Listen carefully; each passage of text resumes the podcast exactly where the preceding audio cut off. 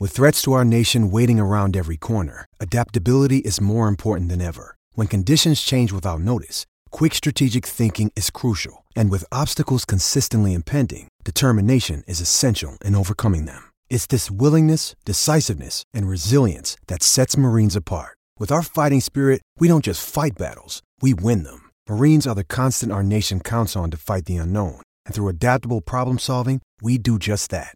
Learn more at marines.com. People involved. I'm Ricky Carmichael. Kevin Schwantz. This is Josh Teemuth. This is Kelly Smith.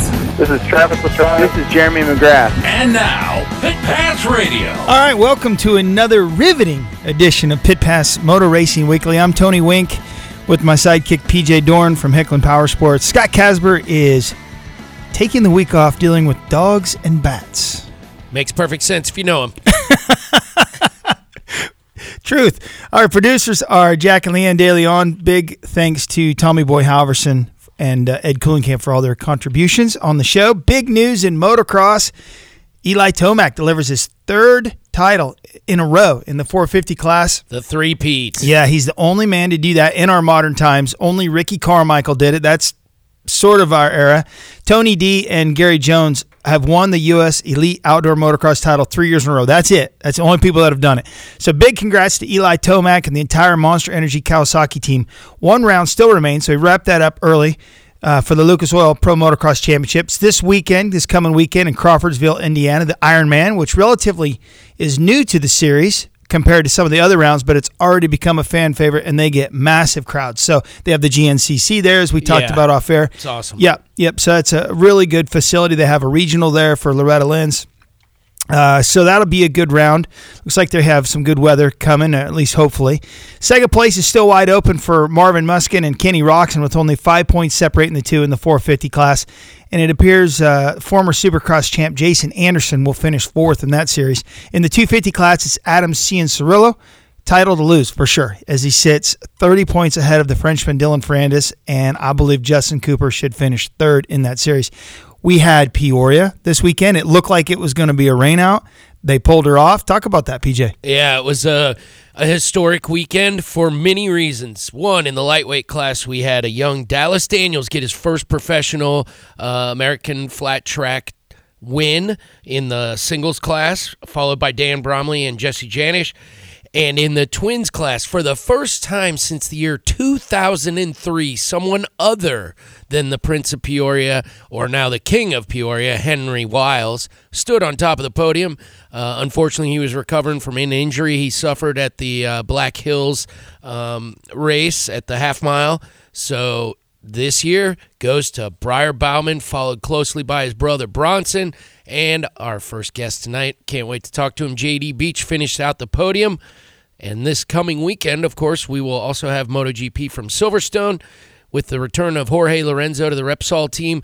And we've also got Moto America going racing in Pittsburgh. And we'll be talking to some of those guys tonight as well. All right, thanks, PJ. We're going to uh, uh, let me tell you who's going to be on the show. Chris Hawkins is going to be on, who's uh, one of the the helpers with the Bultaco Astro Cup, which is going on next weekend. They're going to have that, and then also them boys are all going to go to Davenport and race on Friday, August 30th, in conjunction with that huge. Uh, the motorcycle swap meet, the vintage swap meet, antique motorcycle swap meet, I guess it is. So uh, Chris will be on. He's a he's a super cool guy. Jesse Janisch is on, who's um, a uh, AFT singles class racer, sitting fourth, I think, in points. JD Beach, as you mentioned. Hour number two, we're going to have Trystan Hart, who is a extremely talented 22 year old off road rider. He finished uh, remarkable 14th overall in the Erzberg Rodeo this year, so you know he's no slouch. And then uh, your buddy, our buddy Drake Beecham, is going to be on. Yep, friend of Pit Pass. You bet. And uh, so, anyway, let's go to our first guest, JD Beach. JD, uh, let's talk about Peoria. How was that? Uh, it, it was good. It was. Uh, I mean, uh, really, when I woke up that uh, that day, I I really didn't even think we were going to be racing because I mean it was pouring down rain. But uh, I mean, the track did uh, a great job getting it ready, and uh, I, I mean it's been it was the first time I- I've raced there since 2015. But I mean the the the the tra- the rack was nice. JD, what'd you think of that? If so you haven't been there since 15, you haven't been there since uh, they started running twins, so this was the first time for you to huck one around that particular track. What'd you think of that jump on your guys' big bikes? Because we were there last year, year before, and man, that's a that's It- no it was joke. rough. parts parts were falling off bikes last year and the year before. Yeah, no, they, they, this year they spent a lot, a lot of time on the jump and uh, really, really kind of uh, re-spaced the jump and changed it a bit. And and I, I, I think all of the twins did well um, off the jump. I, I, I honestly don't even think one broke. Uh, No foot pegs falling jump. off, or or uh, No, we no, saw all no. that the first year. We, we, we were, yeah, I mean, we were still getting a lot of air, but but no, I I, I think the jump was uh, re- real smooth. Well, congrats again on your podium finish, JD. You came in third, and uh, heck of a race having the brothers in front of you. Uh, you hadn't raced there in a few years. It's odd, almost, it seems, to talk about anybody but Henry Wiles winning it. That's what people used to say before Chris Carr retired. It was weird to talk about anyone winning it before he quit. Um, unfortunate we didn't get to see Wiles, but was the, I mean, did the day go pretty smooth after the near rainout? Yeah, yeah, I I think so. Uh, I mean, at, at least for me, we we were kind of hoping we'd have uh, a a little bit more speed there, but uh, with with that track and the the way that turn the turns are, it, it was uh, a a little hard uh, for us on the on the Yamahas, but but no, man, I I think the day went smooth. It, it, it was it was kind of nice because uh, the day went went by quick because they they they they were wanting to get it done before it rained again and before it got dark. So so it was good. Well, that's awesome, and I think it's worth touching back. JD, you've had uh, you've done a number of rides this year. I guess I don't know the total count. Whenever it seems, whenever there hasn't been a conflict with your uh, Moto America ride, you've been out in the AFT Twins class. Congrats on your win at the Buffalo Chip, man. Uh, that was that was impressive. Uh, how cool is it to be standing on top of that podium?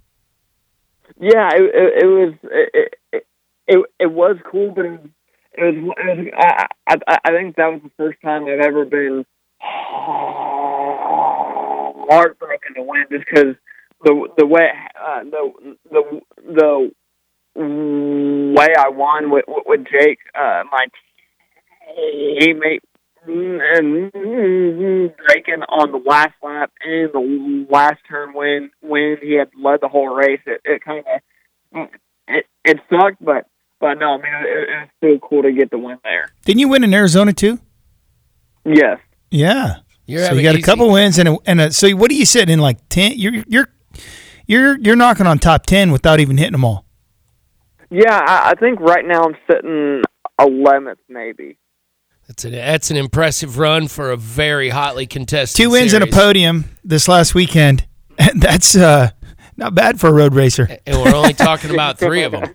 We're only talking about three of them. You know, you've had other great results. You've been solid on the bike. Has that bike been getting better? I know Estenson. We've we've talked to him. We've talked to everybody who races for him. His bikes are incredible and seem to be getting better. I mean, is it, it certainly seems like the team's gelling around this MT-07. Is that what's really? Does it feel that way to the racers? Yeah, I mean, I, I think the bike is getting better. It's not it, it's not changing as fast as we had hoped, but but it, it's not too bad. But I, I know the team is working super hard. So I mean, there there's it it, it it's not because uh, they're they're not trying. It's just uh, when when when you're trying to trying to develop a bike while you're racing it, it's uh, a bit hard. Any any riding alpha outside of just the racing on that bike? Not not right now. At, at least for me, just because uh, when when I'm not there, I'm at a Moto uh, um, America race. So I mean, it's like so every weekend I've got something going on. So it must be nice to be a rock star like you.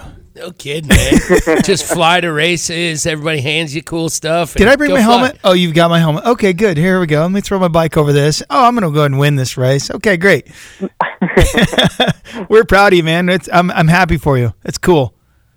Thank you very much. Yeah, that's vote- awesome. You've only got three rounds left in Moto America. I guess uh, AFT series is getting pretty thin as well. Um, what are you looking forward to doing in the off season? I mean, is there is there an off season for JD Beach, or does he uh, head to Europe and do a bunch more racing that we don't know about? Yeah, you know, I I, I really don't know yet because I, I I I don't really know what I- what I'll be doing uh for next year, but. Uh, my, my hope and my plan is October because I, I think the last race of the AFT season uh, is the last week of September. So October, I'm planning on staying home the whole time, not not going. In, well, for one weekend, I'm going to Michigan for a big ride, but other than that, I, I don't plan on uh, leaving the house. You going to go up and riding up in the UP on dirt bikes? Yeah, Oh man, have you ever done it? Yeah. We there, there's a uh, a big group of some some some guys that go right. You know, I I, I think you might have heard, like this guy Jared Mees, uh, Bryan Smith, I mean, like some some some some, guys that race a, a little bit, but but no, it, it, it it's fun. There, there's a huge group group of us that that uh that uh that go up and and, and it's a fun time.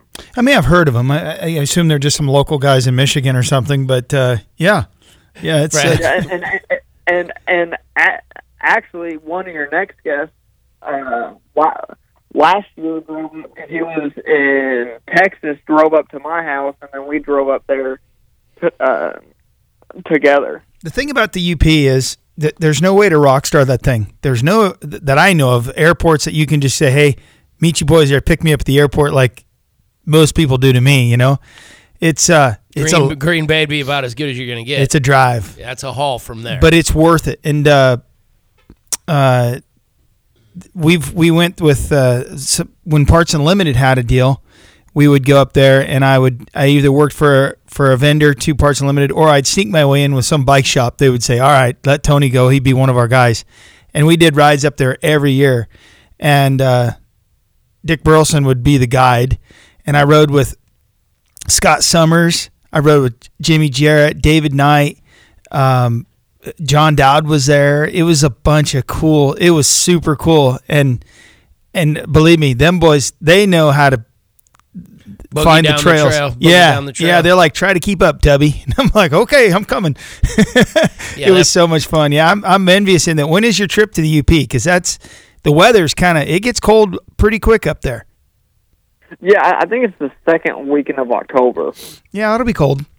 yeah, it's, Take it's no longer yeah, warm. It, was cold last year. Yeah, take your riding gear because it'll be Oh yeah. your jackets and stuff. Well, that's awesome, man. Uh, I do have a, a, a uh, road racing question, if you don't mind. I know you're Mr. Flat Track right now, but I wanted to talk about Laguna Seca, where you raced the uh, both the Moto America and the World Super on two different bikes, two different brands of tires. It had to be an incredible uh, experience trying to transition two back to back, and and I was just curious what some of the you know some of the more major differences were with the Dunlops and the Pirellis which you had to use for World Supers and and and all that. That's uh, that had to been no easy easy task to get done. Yeah, it was uh it was a lot of work. I mean, not only for me but for the team too, because you know I, I I would go out uh for World Superbike and uh that was like a fifteen uh minute session, and then I'd come back in. I'd have to change my suit because the suit had different stuff on it, and Oh, go man. back out for yeah, and, and go back out for Moto America. So, and then once I got done with those two sessions, we had about an hour break, or maybe an an hour and a half break, and we and me and Richard with attack would have to go over data and the bike, and so after I had just gotten done riding for an hour on the Moto America bike, I had to go back and try and remember what I did on the World Superbike. Go go go over that stuff and not get confused when we went over the Moto America stuff. So it, I mean, it was it was a like just that stuff was a a, a lot of work. And did you end up with JD? I'm sure at the end of it all, at the end of the weekend, uh, you've got a great team. Were you?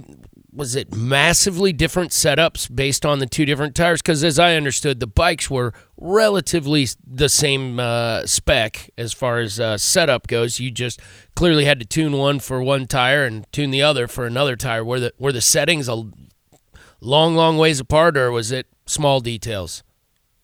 I I, I wouldn't say it, was long, long ways, but it was quite a bit uh, bit different between the two bikes, and, and even uh, because on the world superbike, we we could only rev it to fourteen seven, and the Moto uh, Amer- America bike goes to I, I think fifteen two or so. So I mean, j- just that alone with the electronics, with the uh, traction control, we wheelie control, and like even my sh- shift points and stuff were a, a bit different. Yeah, that wouldn't be. I can imagine that would might even change uh, overall gearing or gear selection at least if those you know four or five hundred RPMs off the top end. I can imagine that changing. So do the boys gear. talk to each other when they're when they're setting? I mean, it's it's got to be it, it's got to be a lot of working together. You know what I mean?